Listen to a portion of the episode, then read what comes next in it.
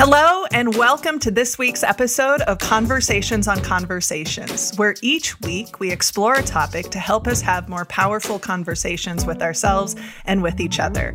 I'm your host, Sarah Noll Wilson, and joining me today are two very special guests.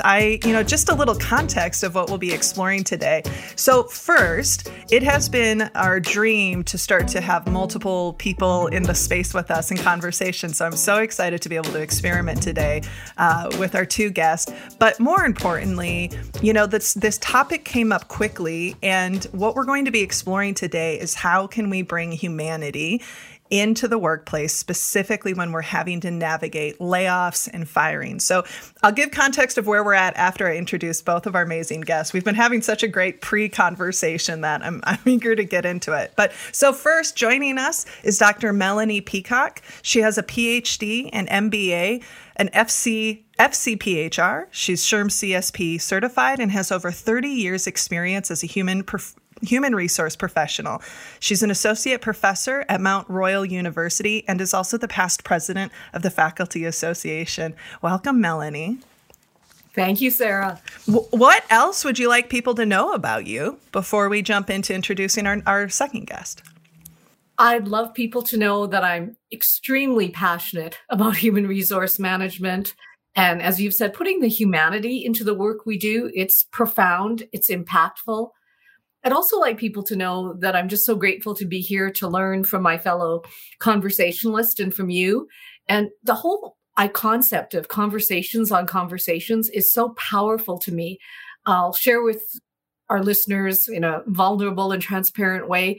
I'm still learning and exploring the power of conversations and learning myself about how to use that communication tool effectively and to be open and to be authentic. And it's a journey. Yeah. Yeah. And every moment and every relationship is different. I think that's the thing that I've learned on this journey of like connection and conversations. So welcome, Melanie. And now I want to take a moment to introduce my new friend and someone that I'm so excited to introduce you to, Maxine Woods-McMillan. She is an employment attorney, and a little bit about her background, and she's a crisis response and prevention strategist in race and gender. She started her career in HR and realized that there was a place where the HR work stopped and the employment law took over. And so she took a break from her HR background, her career, so she went back to law school, got her law degree, and now she has a real passion for, helping the workplace work better. We were having a conversation before we were coming on about just the impact work has, and we'll get to that. But I have to just like a quick shout out for people who are listening. At 6:37 a.m. this morning, I put out a call on Twitter and said, hey, we're having all of these conversations and dialogue around the layoffs that are happening at Twitter, as well as other organizations, and seeing them done poorly. And I'm just so grateful that Maxine reached out, was like, hey, we haven't met yet, but I'd love to be a part of it and have this conversation. And so I'm so glad that you said yes. Maxine, what else would be helpful for us to know about you?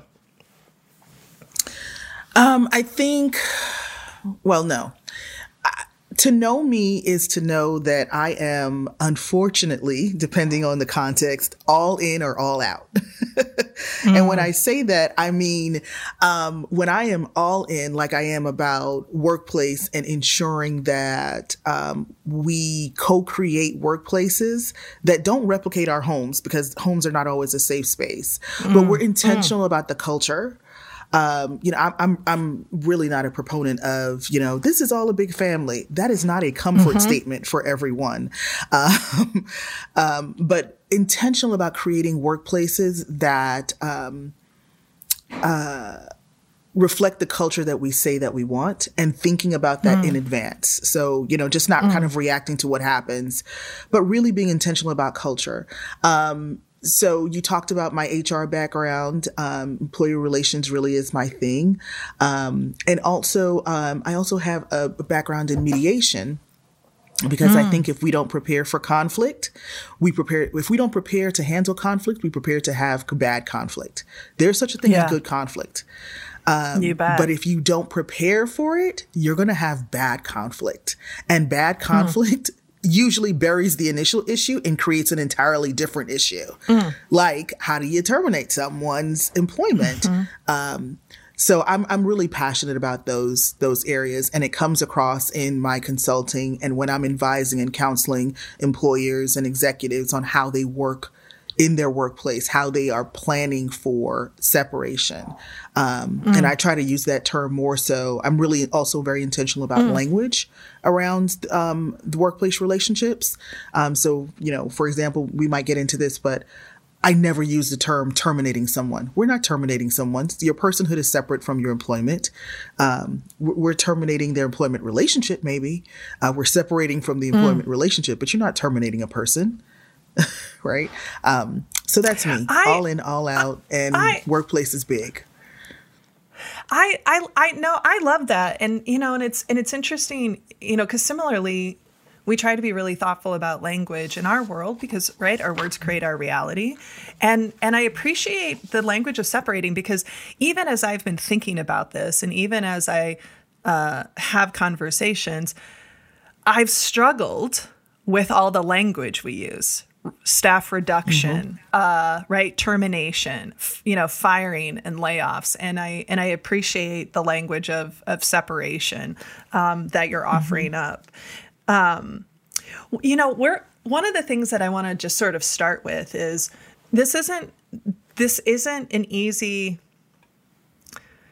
never an easy situation for a company to go through, for the leaders who are having to make the decision, for the team members who may be experiencing it. You know, I can vividly remember the first time I ever had to separate from a team member. And it was horrible. It was horrible because it wasn't some obvious, like, egregious, illegal. It was just, we had coached for so long. It wasn't, there was quality that had to happen. And so there just became a point where there was, like, we weren't a fit for them, and and they weren't a fit for the work that needed to be done. And it was so difficult. And one of the things that I've been reflecting on that I'm curious just to get both of your perspectives on is, in times of having to make difficult moments like this, there may be things that we can't do to make it totally better or perfect, right? Like, losing your job is hard. Having to have these conversations is tough, but there's definitely things we can do to make it not worse. And so I'm curious just to, when we talk about this idea of kind of bringing humanity back, I'd love to hear from both of you. What does that mean to you, right? To have humanity in the workplace sort of generically. And then what does that look like, when we talk about these moments of having to do layoffs or separation from team members? Melanie, it looked like you were ready to jump in, so I'll turn it over to you first. Thanks, Sarah. There's a lot to unpack, and you've really acknowledged some key points. I'm going to start by saying I'm really pleased that you've acknowledged the difficulty around separating someone's employment, separating them from their employment. And I'd like to highlight that it should never be easy. That's the first point. I remember, and I've taken part in numerous employee separations, And I remember once coming into the office in the morning and my boss looking at me, and he and I both knew that day I would be meeting with a handful of employees and informing them that they were no longer be working for the company. And he looked at me and said, "Did you sleep well last night?" And I said, "No, actually I didn't." And he said, "Good." He said, "Because you never should. This should never be something that's easy for you. As soon as you are looking at it as so process oriented and you don't understand that you're dealing with people and their employment, which is much more than just a paycheck. It's part of their identity. It's part of their purpose. It's part of how they fit into society and other relationships." So first point, it should never be easy. Check. How do we make it easier, though, recognizing that it shouldn't be something that is an easy process and that's very rote or procedural? One, I think we need to start with finding support amongst ourselves and for ourselves. And by that, I specifically mean those that are actually involved in the termination processes. We spend a lot of time, as we should, and we will, I hope, in this conversation, talk about how to deal effectively and humanely with those whose employment is being terminated. But I always encourage people to step back. We need to think about those that are involved in delivering the news, whether it be the managers, the supervisors, the leaders, and often with the help of human resource professionals. Those people need to have check-in. They need to have coaching and counseling. They need to be able to support one another. They need to be able to share ideas. They also need to be able to step back from it, remove themselves from it, and say, okay, I did my job, but I'm hurting. Acknowledge that and be able to talk to other people in a safe place. Last but not least, we also need to acknowledge the people that remain. Mm-hmm. And we talk about survivor syndrome in human resource management. We often don't spend enough time acknowledging, speaking with, thinking about the employees that are left behind. They're often traumatized by watching their colleagues disappear. I have worked with so many organizations and consulted with clients who will say, oh, we're not going to say anything. What do you mean? People are not going to notice that 10 people are not here tomorrow? Like, there has to be a strategic thought behind and a humane approach, again, while respecting confidentiality, and I understand all of that and privacy and the logistics, but to just ignore it and to not deal with those that are remaining or left behind is to an organization's cultural detriment, and just to the detriment of treating people humanely. Yeah. I mean, my experience has been that when there's lack of information, doubt creeps in. And what I lovingly say is doubt doesn't like to party alone. It brings in distrust with them, at the same time, like when we're missing information, when we're not clarifying. And, and I appreciate you bringing up that idea of like, how do we support ourselves? And those are some things we can explore more explicitly, because we've seen some examples just in the recent past because these conversations are now happening on Zoom and people are recording them and now we're seeing them. And sometimes there's a difference. We've seen situations where leaders take ownership, and then we've seen conversations where leaders have made it about them and their pain instead of focusing on. And so that idea of having that safe space to say, I'm a human who also needs to process this. The person I need to process with how difficult it is not the person that I'm letting go. Like, that's not the conversation to do it. Maxine, I'm curious to hear your thoughts, either, what's coming up for you as Melanie is talking, or going back to the initial conversation of what does humanity in these moments look like? So everything Melanie said, absolute cosign on those ideas. To extrapolate a little bit further, and also to kind of play off what I talked about earlier about language, I think it's really important in having these conversations that we're intentional about the language that we use. Mm-hmm.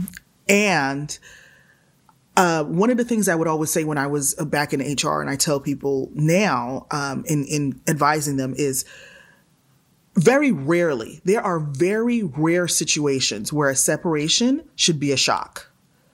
Now, we're not always rational, in the emotive moment of the separation, right? But you should be able to refer back to, once you've calmed down, however long that takes you, you should be able to, the employee, the person who's being separated from the organization, they should be able to refer back to previous conversations. If you are not preparing for the possibility of separation, you are preparing for separation, even if you haven't had the conversation. So, there's this concept that people are talking about now about quiet quitting, right? Mm-hmm. Where people are still sitting in your organization, and there hasn't been a separation conversation. They're still on the payroll, but for all intents and purposes, they have checked out. They are no longer there. They are not your advocate or the advocate of your organization. And to some degree, they're actually working against the organization. That's the kind of thing that happens when we act like separation is the boogeyman, and we just know it's uncomfortable, so we never talk about it. So I'm not saying that we should be walking around saying, you can get fired tomorrow, right? No, that's creepy. That is creepy. And that creates an environment where, no one really feels comfortable to be their best self and to do the vulnerable work of giving their best to the organization, because this might be the day I get fired. That's not what I mean. What I mean is, For example, if you're separating from an employee, you need to be able to refer back to somewhere in your values, somewhere in your mission statement, something about your organization that that employee has done or is doing that does not connect with that. That's going to ring very hollow if you don't talk about your values on a regular basis. If you're not connecting your work consistently and constantly to your mission, to why we do this thing, so that when there's a breach of that continuously communicated contract, and I don't mean contract in the legal sense, I mean it in the interpersonal contract of how and why, when I don't quite feel like doing it on this rainy Wednesday morning, I drag myself out the bed anyway to do this because I have a connection to this gig other than it being a gig, right? If you're not constantly communicating that, living that, exploring that, connecting that, if you're not making those connectors, then when you try to pull that out, you know, and blow the dust off of it and say, hey, you didn't connect with our mission statement. You know, yeah. I'm already thinking in the back of my head, oh, wait, you know, my kid was supposed to get braces and I was going to go on vacation in 2.5 months. And now I got to figure this out and figure that out. And how am I going to pay for childcare? And I'm already thinking all of that. On top of it, you have the audacity to insult me with some mission statement that you dragged out that was like maybe in the lobby somewhere or in my onboarding paperwork with the 957 other pages that I signed that I haven't heard for the last entirety of my tenure here. You have now prepared yourself to foster resentment. And then it looks like, you know, putting on my lawyer hat here, it looks like there is another reason, right? So, I recognize that everyone's not in the same state in the U.S. or in the same country, but generally, you can terminate someone's employment. You can separate employment for any reason if you're in an at-will state in the U.S. That is not discriminatory. But if you give a reason that sounds, you know, purely BS, excuse my French, if it sounds purely BS, you're creating an environment where you're making me think, okay, there's got to be something else because that's not logical. And so what I tell people all the time is to constantly and consistently communicate why we're here, what we're doing, what the expectations are, aside from the HR performance metrics and all of that.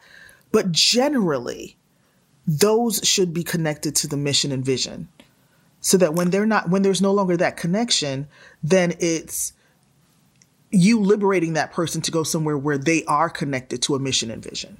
Yeah. There's a couple of things that you mentioned, Maxine, that I want to highlight and for us to explore further. You know, that one of the things that I know I've observed during my time in HR, now working with so many HR professionals, is the avoidance of not having the conversations, the avoidance of not. And one of the things that I've learned is that the comfort we gain in the short term almost never outweighs the damage in the long term. And I think as, you know, leaders, we see this, or managers, that it's you know, or they think they're being direct, they think they're being clear enough. And that's something too that I've paid attention to, is sometimes we confuse discomfort with clarity, right? I'm uncomfortable, therefore I had the tough conversation as the manager, when in fact I probably wasn't clear at all. So that was something that was coming up for me. And I'm curious to hear from both of you. Like, you know, you were talking about how do we just embrace that. Probably more likely than not, on both ends of the spectrum, this relationship is going to be temporary. I mean, you didn't say it exactly like that, but that's what was coming up for me, of like, that's part of this, you know, it's, we aren't in the world of you stay at a company your entire life. Like, you know, my dad, that was the world I grew up in, right? Like he was a union truck driver and And so I think that's a really interesting perspective, of not from a fear base, like you were saying. It's not about being afraid, like, at any moment, but to recognize liberation. And one of the things And because I think sometimes we can be so afraid, or I see people be so afraid to get close to their team members that they serve, to care about them, because they're like, what if I have to fire them someday? So they withhold care and concern. And I mean, so I have a lot of thoughts. So I'm just going to turn it over to the two of you to see like what's coming up for you, or Melanie, what's coming up for you as we talk about that. That idea of liberation, I think, is really powerful. Yeah, I'm going to answer Sarah in a very weird slant, but Maxine, thank you so much. That's a powerful word, liberation. And when you address those questions, I think of an article I read recently that said, until we admit and fully face our own mortality, in other words, we understand that one day we will pass away, it is only then that we can truly live. So think about taking that philosophy and applying it to work. Nothing's permanent, right? It's not permanent. But can you imagine approaching every work situation, every day, every project, every interaction by thinking, oh no, I don't want to give my all because I might not be part of this going forward. Oh no, I don't want to connect with Maxine and share a meal with you. And by the way, Maxine, yes, I do. Yeah. Because I have another saying, which is we are truly not friends until we share a meal together. So I need a beverage in there too. Yeah, and a beverage in there too, my friend. I can see this in our future. But can you imagine? It's fear-based. Yeah. And that's what leads to quiet quitting is fear. Right? Once we acknowledge and face our fears and then say, okay, a little bit of, pardon the expression, let's find some ways to move through it. Let's get over it. Let's get beyond it. Then we truly live. Then we truly give in our organizations. And we can't always begin with the end in mind, because when it comes to a career, when it comes to an employment relationship, we don't know the end. We don't know what the end will be. It could be something that's imposed upon us by the organization itself. It could be something imposed upon us by the higher power. Something happens in our lives that means we have to end our employment relationship. It could be a choice. Imagine that. We could ultimately choose to, and we don't know that that's going to happen yet. So there's so much possibility. Acknowledge it, understand its temporary nature. As Maxine has said, that's liberating, because then we can truly be in the moment. We've kind of gone on a tangent here, I think. I wasn't expecting us to talk about like larger life questions of, you know, mortality, but we're human. We'll be back with more of this conversation after this. And in thinking about this idea of like a mission together or this like relationship, I when you are on the receiving end, it's hard and it's tough, even if you know it's temporary, right? So we certainly don't want to minimize that lived experience, especially when it's like my stability, I'm the breadwinner, I'm right, like I'm pregnant and I just got let go, and so like there is that, and you know, and going back to the whole kind of like start of this is like there's so much suffering already in that moment. How do we, you know, to the words you both have been using, be more intentional about it? How do we be more thoughtful about it? How do we be more supportive with it so that it doesn't feel like such a whiplash? I want to, well, let me pause. And Maxine, I'm curious to hear what like you've been chewing on. And then I want to share with you both. Somebody sent me a direct message while we were on, and I want to share their experience and hear from both of you, your reaction. Okay. So I want to say two things. One, I want to acknowledge the privilege that I'm standing in when I talk about, you know, how liberating this can be. It does not feel very liberating when your job is your connection to sustenance, and it barely was doing that, right? Right.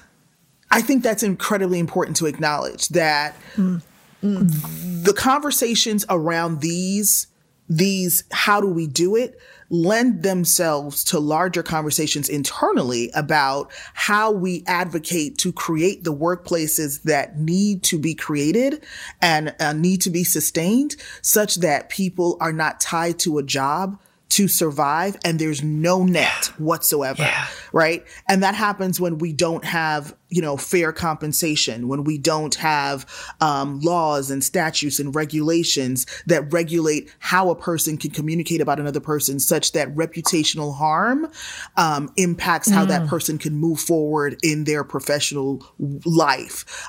So I acknowledge that there's some privilege there in that conversation. Okay, I want to make that really clear. I'm not blind to that reality. The second thing that I want to say is, and I think it really came out of something Dr. Melanie was saying. I think it's important to recognize that there has been a shift when we talk about the lack of permanence in our employment relationship, that with the choices we are able to make, that lack of permanence, can be really liberating. When we understand that our entire identity is not defined by an employer, that someone giving you a job and giving you a title is not the only title that brings value to your personhood. And so it's incumbent upon us as humans to define ourselves in the entirety of our personhood such that our validation is not external and solely acquired by the workplace. And then we have to create environments and societal norms that perpetuate that and celebrate that. So that, you know, bravo.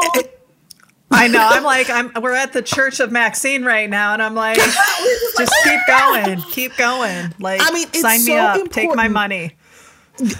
But think about it. Think about how important it would be if, like, I just saw, I'll talk about Maxine.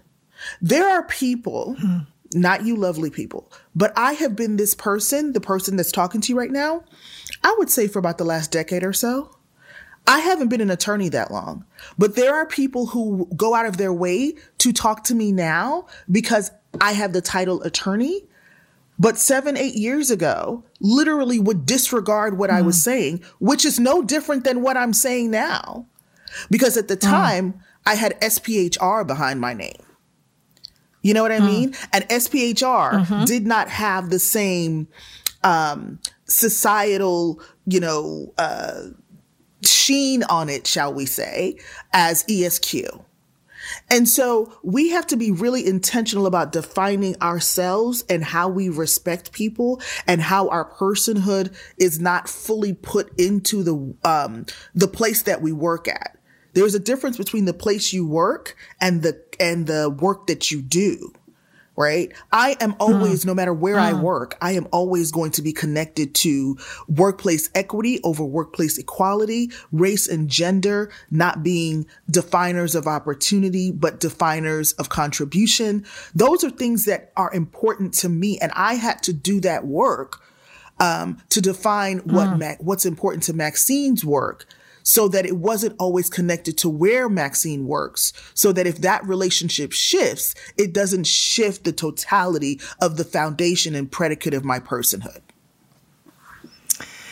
I love everything that you're saying. And these are some conversations that I've been engaging with some, you know, friends and colleagues, and have been reflecting on, Nick and I, we talk about this of, you know, I mean, part of it, and speaking from an American culture perspective, you know, just yesterday, I mean, there's so much to like unpack in what you've put forward.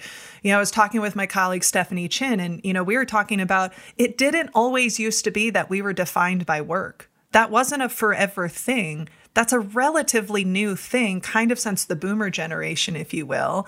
And that was a perspective she brought, and we were reflecting on, you know, like go down, you know, part of that is how work has shifted though too, right? Like, you know, manufacturing and agriculture and all of that was, you know, very different. And you know, and I mean, like now we're getting into, now I'm like, I just want us to talk about what's the world like future of work need to look at, like, because, you know, part of the challenge I see is, you know, part of the reason it becomes so much of our identity is because we spend so much of our life at it, right? Exactly. Like most of our life is spent at that. And I think that that's like the bigger question of, should it? I know I don't want it to be, and I would love to see a world where that's not the case. And so, I mean, I have lots of opinions about like, how do we decentralize work from our lives? Like it's one piece of it. And, you know, and I really love that. That was a journey for me too, of realizing that like, I'm not this role. The impact I want to make in the work world is with me always, regardless of where I'm at. And like, and, you know, because that loss of, you know, when I think of the Twitter layoff, when you work for an iconic company and you're working for a culture that feels great and you love it, it's easy for that to become even more. I mean, they're tweeps, right? Like that's lovingly refer to themselves as like tweeps, and it becomes this identity, which then makes the loss even greater when that separation happens. And so I love that, like, how do we create some reframing a little bit? Like, it's great to, and I'm literally thinking out loud and chewing. So I'm meandering a bit in my thought, but there was a lot that was coming up for me. Melanie, I can see Dr. Sarah, Melanie. I need to jump in because you're not meandering. You're hitting some critical points. So a bazillion years ago, okay, not a bazillion. I've told you 100,000 times not to exaggerate. Okay. Many years ago, when I had to separate from a key relationship in my life, I read a phenomenal book, and I read other articles about the subject matter called decoupling. Mm-hmm. And what we're talking about is uncoupling or decoupling. Mm. It's separating who you are from what you do, or separating who you are from who you're with, right? Your value and all that you can contribute and give is not tied to that one relationship or that one title or that one organization. But as you and Maxine have astutely noted, we're doing a, sorry, can I use this expression? You can beat me out. Piss poor. We're doing a piss poor. Yeah, you can swear on our show. That's fine. A piss poor job in society of understanding that and being willing to acknowledge that and talk about that. You know, we began the conversation about separating someone's employment. So this is a form of uncoupling or decoupling. Mm. And we need to have those difficult conversations. We need to be willing to reach out to those we know that are going through this process. Mm. If we have friends, colleagues, you know, and saying what you do and where you do it is not who you are. And we need to reinforce that and help them decouple. Mm. And that needs to be part of the process. Yeah. And there might be some real grief there for some folks too. I mean, like, as we think about, how do we show up for people? Like, let's say you know somebody with who has been impacted. And, you know, and again, there's layers, right? Like, let's talk about privilege. Like, if I'm the main person and now I don't have any income, I'm not thinking about purpose. I'm thinking about food on the table and a roof over my head and being able to, like, have gas in my car and all of that. And even for workers who will probably be okay, right? When we look at, like, the Twitter folk, for example, there's high demand for their work. There's companies, hopefully many of them will find their way forward. Hopefully, right? I mean, who knows in the world that we're in? I think we're just seeing the start. It feels like we're just seeing the start of what's going to be more of these types of announcements. But when we talk about the decoupling, right? And as we're talking about how do we create the for ourselves and supporting others to help us see that our identity is in our job, right? There's also going to be loss. And, you know, what I was starting to share is that even when I left a company that I loved to do something that I knew I was going to love even more, there was grief, right? There was a loss there. And that's something that I've had to learn. And I think that's part of what makes this feel, especially when we look at how do we have these conversations in the virtual world, in the hybrid world, and even before that. So I had precursored this, but I want to share with you something that somebody shared. And let me bring it up a second.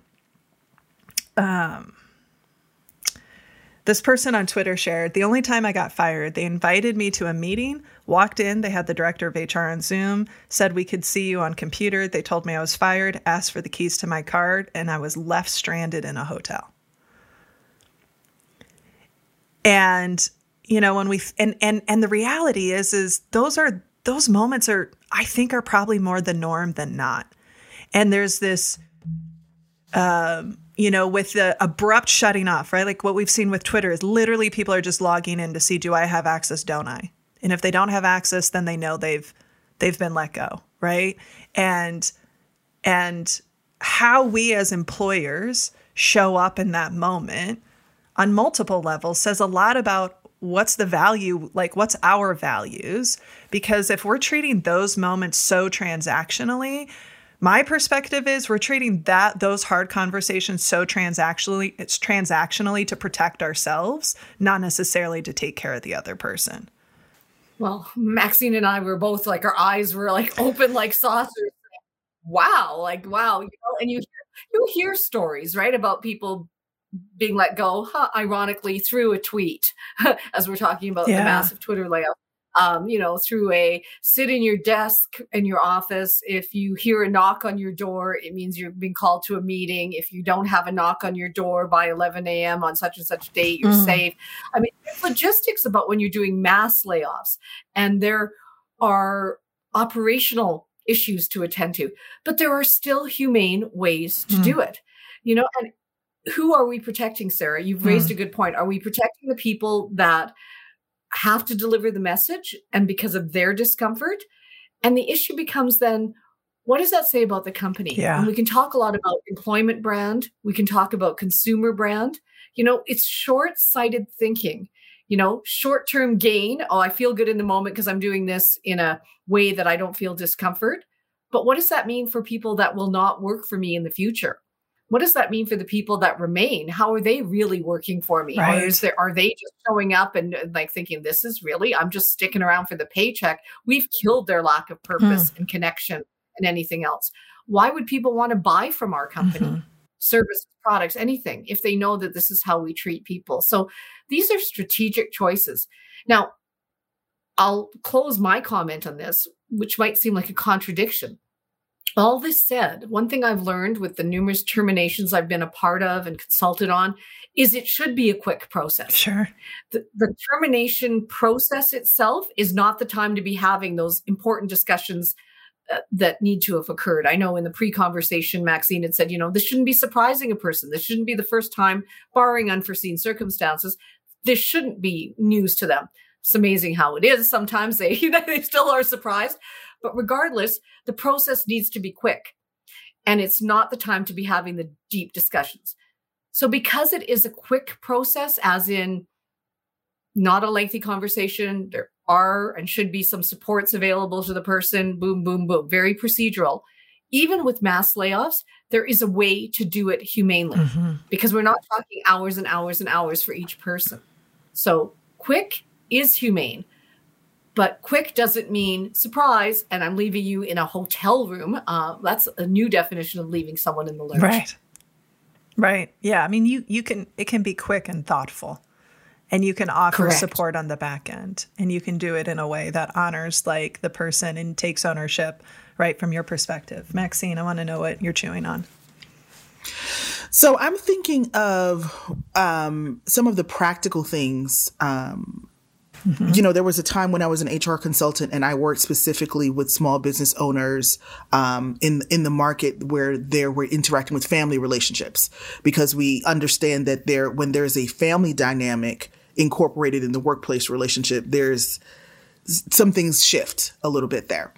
And so if you're a person that is in charge of this process, and it really should be a process, we have to make sure that we're clear that separating an employee from the organization, separating the employee's employment relationship is distinct from the process. The conversation, as Dr. Melanie said, should be quick. The process is pretty extensive. If you're doing this right, it's kind of, so the way I think about it is it's kind of like a wedding, right?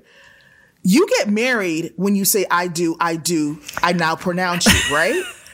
But if you've ever done a wedding, you know,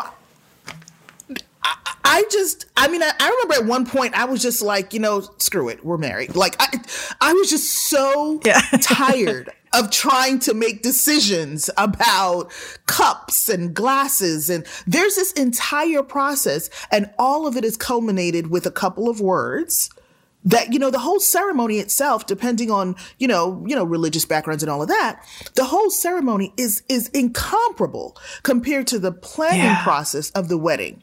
And the same thing should be happening in your discussion. The discussion itself should be relatively quick, but have you done the background work, and have you thought ahead to how this is going to impact the employee? But also, we live in a capitalist world, and you have a business to run. But so have you thought ahead on how this is going to impact your organization and the other employees? So you've had the termination conversation. Now is not the time to figure out what this employee was working on, right? And who you're going to reassign them to, and who has what passwords, and who has what keys. Like, all of that should be done way in advance, so that when you're having this conversation, you have answers both for that employee and also for the people who are left, who now have to deal with the emotional, the survivor's guilt, if they have any, or hopefully not, or the relief that this person is gone, but also how they are going to make new normative procedures for how they handle the work. Right. Even if someone else is coming into that space, you're going to have to, figure out think through all of your logistics beforehand. So way back in another life, I used to also be a realtor. And when people were decorating and stuff, I am not anybody's interior designer by any stretch of the imagination. But when they'd be talking about guest rooms, I would say the way to know how to have a really great guest room is to live in the guest room yourself for a weekend. Literally pack your bags and go stay in your own guest room for a weekend. Because there are certain things that you see, that you feel when you are in the space yourself. So when I was trained, when I would come in as an HR consultant, or when I was in that space myself, and I knew people had to have HR, had to be HR and have those conversations when they were separating people from employment, it's a little traumatizing, but I would make them go through it themselves. I would do it. And so one of the first things we did was we stopped having these daggone conversations at 4:00 in the afternoon. Because if you're having this conversation at 4:00 on a Friday, it's relief for you. You put it off all week. You no longer have to have the conversation. Right. But now that person has no time to call and find out what their insurance options are and what they're going to change to. And, so now they have the whole weekend to just sit there and stew with all the what ifs and how can and how do I and blah, blah, blah. Those are the kind of things that until you've lived it yourself, you don't really think through the rationale of, okay, wait a minute. If I do this now and I'm saying, here's your final check, here are all the things that they're going to have to change. Those are the kind of things that happen when you go through it yourself. So I would make them walk through that process themselves. We changed things, different things as a consultant. I've seen people change after I've kind of walked in the door and made some suggestions. The time of day you have it, what day you have it, what's happening immediately after. You cannot make people fake the reality. It's kind of like grandma dying and then you're like, okay, well, let's go on a family vacation. Well, even if it was planned, guess what? We're going to reschedule some stuff because grandma died. Okay. When someone leaves an organization, this is not the time to immediately go into great team building exercises. Let's acknowledge the reality of, Dr. Melanie said, this person just left. They sat next to me for 2.5 years. I went to their daggone baby shower. Can we acknowledge that the desk is now empty? And who's going to bring the donuts? And stuff that, you're not going to really recognize if you're not having those conversations. The other thing is, I know that there's this new... Yeah. Workplace thrust towards, transparency. And we have translated that to our physical buildings. But how about we not have the separation conversation in the fishbowl conference room in the middle of the daggone floor? Exactly. We have to think and be humane, right? Why in the middle? Why zooming into somebody in a hotel room? I would even have conversations. And I love what you've said, Maxine, about the planning. It's plan, implement. We'd have conversations. Should it be in their office or someone else's office with a closed door that nobody else is looking in? Because it's often easier for someone to leave. Do we need to have someone leave with them? Do we have cabs or Ubers or Lyfts available to take people home? I've done that because they're so shocked. We want to make sure they get home safely. And so then we arrange at our own expense to have their car, if they had a car on site, dropped off at their home the next day or later that day. Thinking about understanding what supports are available to people. You mentioned not doing something on a Friday. Often that's, not prudent, especially if you know that someone lives alone and has little access to other people on the weekend. You've got to think through those things. Something as simple as looking in their employment file, if it doesn't have to be done on a certain day, don't terminate someone's employment on their birthday. You know, like, it's silly things like that, but it's the thoughtful part. I have seen it all. You know, people will ask, what's the best day to sever someone's employment? There is no good day. You know, you can almost answer it facetiously on any day ending in a Y. Mm-hmm. But that said, it's all that thought process into those days. Timing, what kind of information, what kind of supports. I've been involved in termination meetings where we understood and knew someone had health conditions. Yeah. And we were worried, even though they should know that it's coming, we know that they're the kind of people that would still be shocked. We had medical staff on site in case there was a health issue, not purely just to protect us from liability, but to show that we actually genuinely cared about the person's health and well-being. You know, so there are some strategic thoughts behind it. It really is a process. And I love, Maxine, your analogy to a wedding. Yeah, it's plan. And it's even the planning after the fact too. You know, what are we doing to make sure that the hall gets cleaned up after the wedding, that after the bride and groom have left, the guests are still there, you know, and what are they, you know, it's boom, boom, boom. It's all that thought. It's very logistical, but that's what actually makes it more humane. And planning for all different groups. I mean, you know, so people who are listening to this, right? Like, you're right. I think sometimes it's like we just stop at that conversation and we aren't thinking about either the reality for that person past the conversation. We're not thinking about the reality. I mean, as you just like so beautifully illustrated, we're not thinking about the people who are left behind post that conversation. We might not even be thinking about us post that conversation. And yeah, that analogy of the wedding was like, yeah, that is such an apt analogy. And that wraps up the first half of our conversation with Maxine Woods-McMillan and Dr. Melanie Peacock. And I know that I've taken pages of notes, and we want to hear from you. You can reach out to us at podcast@sarahnollwilson.com. You can find me on social media, send me a DM, and let us know what resonated or maybe what questions came up for you. And if you'd like to find out more about our work and how we can help you have conversations that matter, check us out at sarahnollwilson.com. You can also pick up a copy of my latest book, Don't Feed the Elephants, wherever books are sold. And if you would like to support the show, please consider becoming a patron. You can visit us at patreon.com/conversations on conversations, where not only your financial support sustains this podcast and the incredible team that makes it possible, you'll also get access to some pretty great and unique swag and benefits. Also, if you haven't already done so, please be sure to rate, review, and subscribe to the show. You can do this on Apple's podcast. Spotify just opened this up as an option. This helps us increase our exposure so that we can bring on incredible guests like Maxine and Melanie today. Thanks to our incredible team who makes this podcast possible, to our producer, Nick Wilson, sound editor, Drew Knoll, transcriptionist, Becky Reinhart, and our marketing consultant, Caitlin Summit Nelson, and the rest of the Snowco crew. And finally, a wholehearted thank you to Maxine Woods-McMillan and Dr. Melanie Peacock for saying yes last minute to having this conversation and really bringing their whole selves, their insights, and their wisdom. I cannot wait for you to listen to part 2 next week. This has been Conversations on Conversations. Thank you for listening. And remember, when we can change the conversations we have with ourselves and others, we can change the world. So be sure to take care, rest, rehydrate, and we will see you again next week.